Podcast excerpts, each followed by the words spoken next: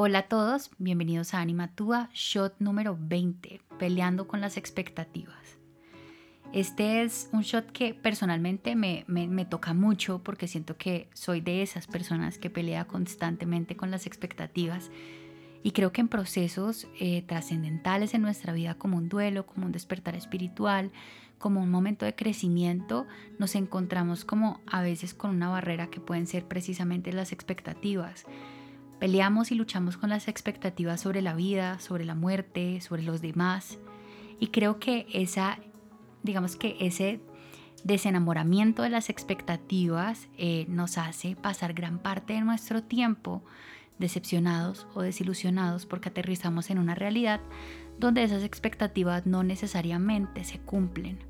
Y pensamos que quizás es culpa del otro, es culpa del universo, del mundo, de Dios, pero no nos damos cuenta que también tiene que ver mucho con cómo nos relacionamos nosotros con el mundo en el que vivimos, con la, con la verdadera realidad versus esa expectativa que hemos creado en nuestra mente a partir de conceptos externos, de, idealizaciones, de momentos que han vivido los demás o de comparaciones que también hacemos. Eh, yo siento que, por ejemplo, me peleo con las expectativas cuando yo pensaba que era de una manera y me di cuenta que era de otra. Y quizás para muchas cosas puede ser una buena sorpresa, pero para otras darme cuenta que no era la persona que pensaba que era puede ser un momento un poco de desilusión. Y no necesariamente porque sea mejor o peor, simplemente porque no iba o no va en consonancia con esa expectativa que yo tenía en mi mente. Lucho también con las expectativas de cuando me doy cuenta que algo que quería con todas mis fuerzas o que deseaba no es posible. También cuando me doy cuenta que el, imaginario, el ideal que tenía frente a conceptos como familia, amor, Dios, no, no, no son necesariamente eso. Y es que la expectativa es eso. Es ese momento en el que nosotros creamos, imaginamos, sentimos que las cosas deberían, y pongan atención a esta palabra, deberían ser de una manera y resultan ser de otra. Creo que todos lo han vivido cuando llega la muerte, cuando llega la muerte y decimos, pero no se suponía, no debía ser que una persona muriera ya entrado en años por una muerte natural. No debería haber sido diferente. O cuando tal vez nos despiden de un trabajo y decimos no deberíamos haber estado aquí porque nos lo ganamos o cuando atravesamos un momento difícil y pensamos que nuestros amigos deberían haber estado ahí. Todos estos deberían son muy amigos de las expectativas porque marcan este deber ser que nosotros mismos ponemos y le imponemos también al otro y al contexto y que realmente no siempre va a ser así. ¿Y por qué no siempre va a ser así? Porque nos damos cuenta y porque creo que ese es el proceso constante de la vida, ¿no? darnos cuenta que no podemos controlar muchas variables que están a nuestro alrededor, que realmente lo único que podemos controlar, y yo sé que esto suena a la repetición de la repetidera, pero es cierto, lo único que podemos controlar es cómo nosotros reaccionamos ante esos momentos. Eh, hace un tiempo, cuando yo también estaba luchando y luchaba más fuerte que ahora, con más resistencia a esas expectativas, alguien me dijo, bueno, y si más bien en vez de esperar, no porque vamos con el debería, con la expectativa y con el yo, yo espero del otro, o espero de mí, o espero de la vida esto, más bien en vez de esperar que las personas, que la vida haga esto o lo otro, ¿por qué no más bien recibimos cada cosa que llega que no nos esperábamos como un regalo, ¿no? Las cosas bonitas, las cosas que, que son esas expectativas, pero que dejamos de ponerles esta carga y esta responsabilidad. He luchado con las expectativas toda mi vida y me he dado cuenta que entre más digamos que más me resisto a aterrizar en el presente y más me aferro a estas expectativas, más sufro. Más sufro porque rara vez las cosas van a ser 100% como mi mente, mi ego, mi deseo más profundo cree que debería ser.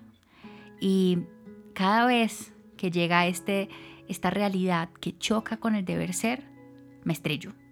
Me estrello y me cuesta. Les voy a dar un ejemplo de algo que a mí, por digamos que valga la redundancia, por ejemplo, me ha, me ha chocado bastante y creo que esta vez lo logré manejar de una manera distinta. Cuando yo voy a, a ver a mis papás hay una parte mía que todavía espera o cree que merece, ¿no? Que las cosas sean de cierta manera. ¿Por qué? Porque en mi imaginario tengo una expectativa de lo que debió haber sido, y hablo en pasado, mi familia, la dinámica familiar, la forma en que nos relacionábamos todos, incluso ahora con la enfermedad de mi papá. Pienso que yo, yo debería llegar a Cali y poder interactuar con mi papá de cierta manera, hacer planes con él, pero me encuentro con una realidad que es diferente a la que tengo imaginada en mi mente. Normalmente, cuando eso pasa y me encuentro con esta realidad que es diferente, entro como en una sensación de contrariedad, de decepción y de desilusión que me baja inmediatamente 100 grados de energía. Me hace sentir molesta, me hace sentir triste, me hace sentir sola, porque claro, en mi expectativa y en mi imaginario solo existo yo. No, no, logro integrar como todas estas otras variables y también estas otras expectativas que entran a jugar en un contexto que es el real. Y me voy triste, y me voy aburrida, y me, me siento impotente, ¿no? Siento que, que no puedo controlar estas cosas y que debería poderlas controlar, lo cual no es cierto. Y siento que en mi caso específico, muchas de mis tristezas vienen de ahí, del aterrizarme en una realidad que no era la que yo creía o que merecía o que debería tener o que sería lo normal tener. Esta vez, por ejemplo, fui a Cali sin saber, porque nunca lo sé, cómo voy a encontrar a mi papá. Si de repente va a saber que yo estoy y que soy su hija, o si de repente él va a sentir que soy una extraña que llegó a su casa. Esta vez fue más la extraña que llegó a su casa y los planes que tenía en mi mente evidentemente no se iban a poder concretar. Opté, porque siempre lo he querido hacer desde el respeto, por darle su espacio, por no forzar mis expectativas en su vida, en su enfermedad y en sus dinámicas y a la vez opté por no resistir esa realidad que se me estaba presentando y simplemente fluir en ella. Le dije por fin, por un ratico, porque seguramente no lo podré hacer todo el tiempo, le dije adiós a esas expectativas y las dejé en la puerta y me permití estar en el presente como era, tal cual, con lo bonito, con lo hermoso y con lo feo, con lo doloroso. Y fue distinto, porque ya esa resistencia no me estaba llevando a un lugar oscuro, sino que me permitió ver ese presente.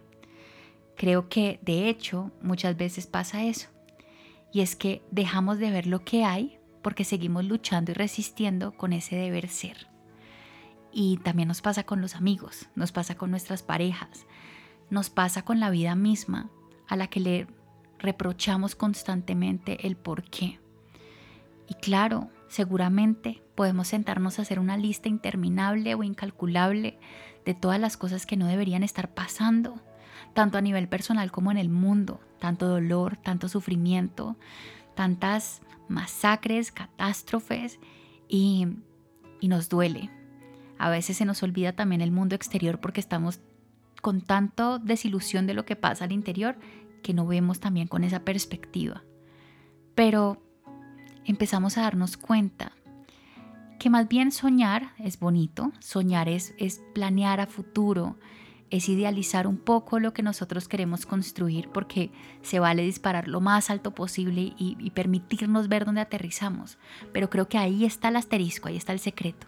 Hay una frase que no me, la, no me acuerdo ella literalmente, pero sí es como apunta lo más alto para que llegues a un buen lugar.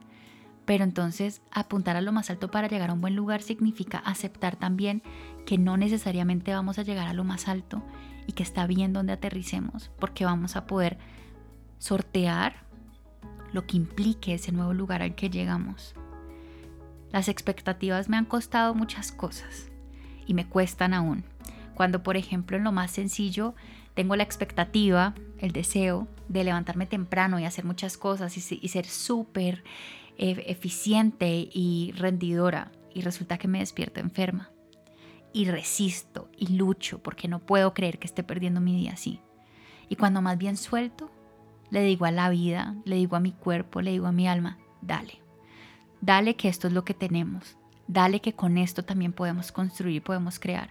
Y lo mismo pasa con todas las cosas que nos, que nos ocurren y en las que nosotros también terminamos envueltos en una situación.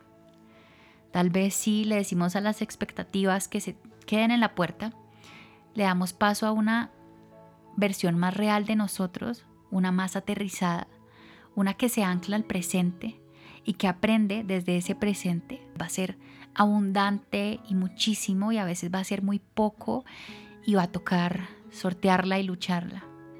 Pero más bien si quitamos esa expectativa que siento mucho que viene del ego, eh, nos daremos la oportunidad de ver lo mágicos que somos nosotros y lo capaces que somos de tantas cosas. Es que estar en una pelea constante con uno mismo y con el mundo que lo rodea, no creo que nos pueda salir nada bueno, sino que más bien nos desgasta, nos cansa, nos aburre y nos abruma. Y dejar de luchar no es rendirse, es aprender a fluir, es aprender a darnos la oportunidad de hacer las cosas de una manera diferente, ya que toda esa energía que en este momento estamos gastando resistiendo, la podemos invertir en construir, sí, un futuro distinto y un presente más consciente. Ahora, tal vez mi objetivo es pelear con las expectativas, pero porque las estoy viendo por lo que son y las voy a pelear para que se queden un poco afuera de esta ecuación, pero no por lo que dejaron de ser. Agradezco la vida, con sus dificultades, con sus enfermedades, con sus pérdidas, y me permito entonces sentarme en el presente, agradecer lo que hay, agradecer lo que fue y construir de manera más sensata y más real el siguiente paso.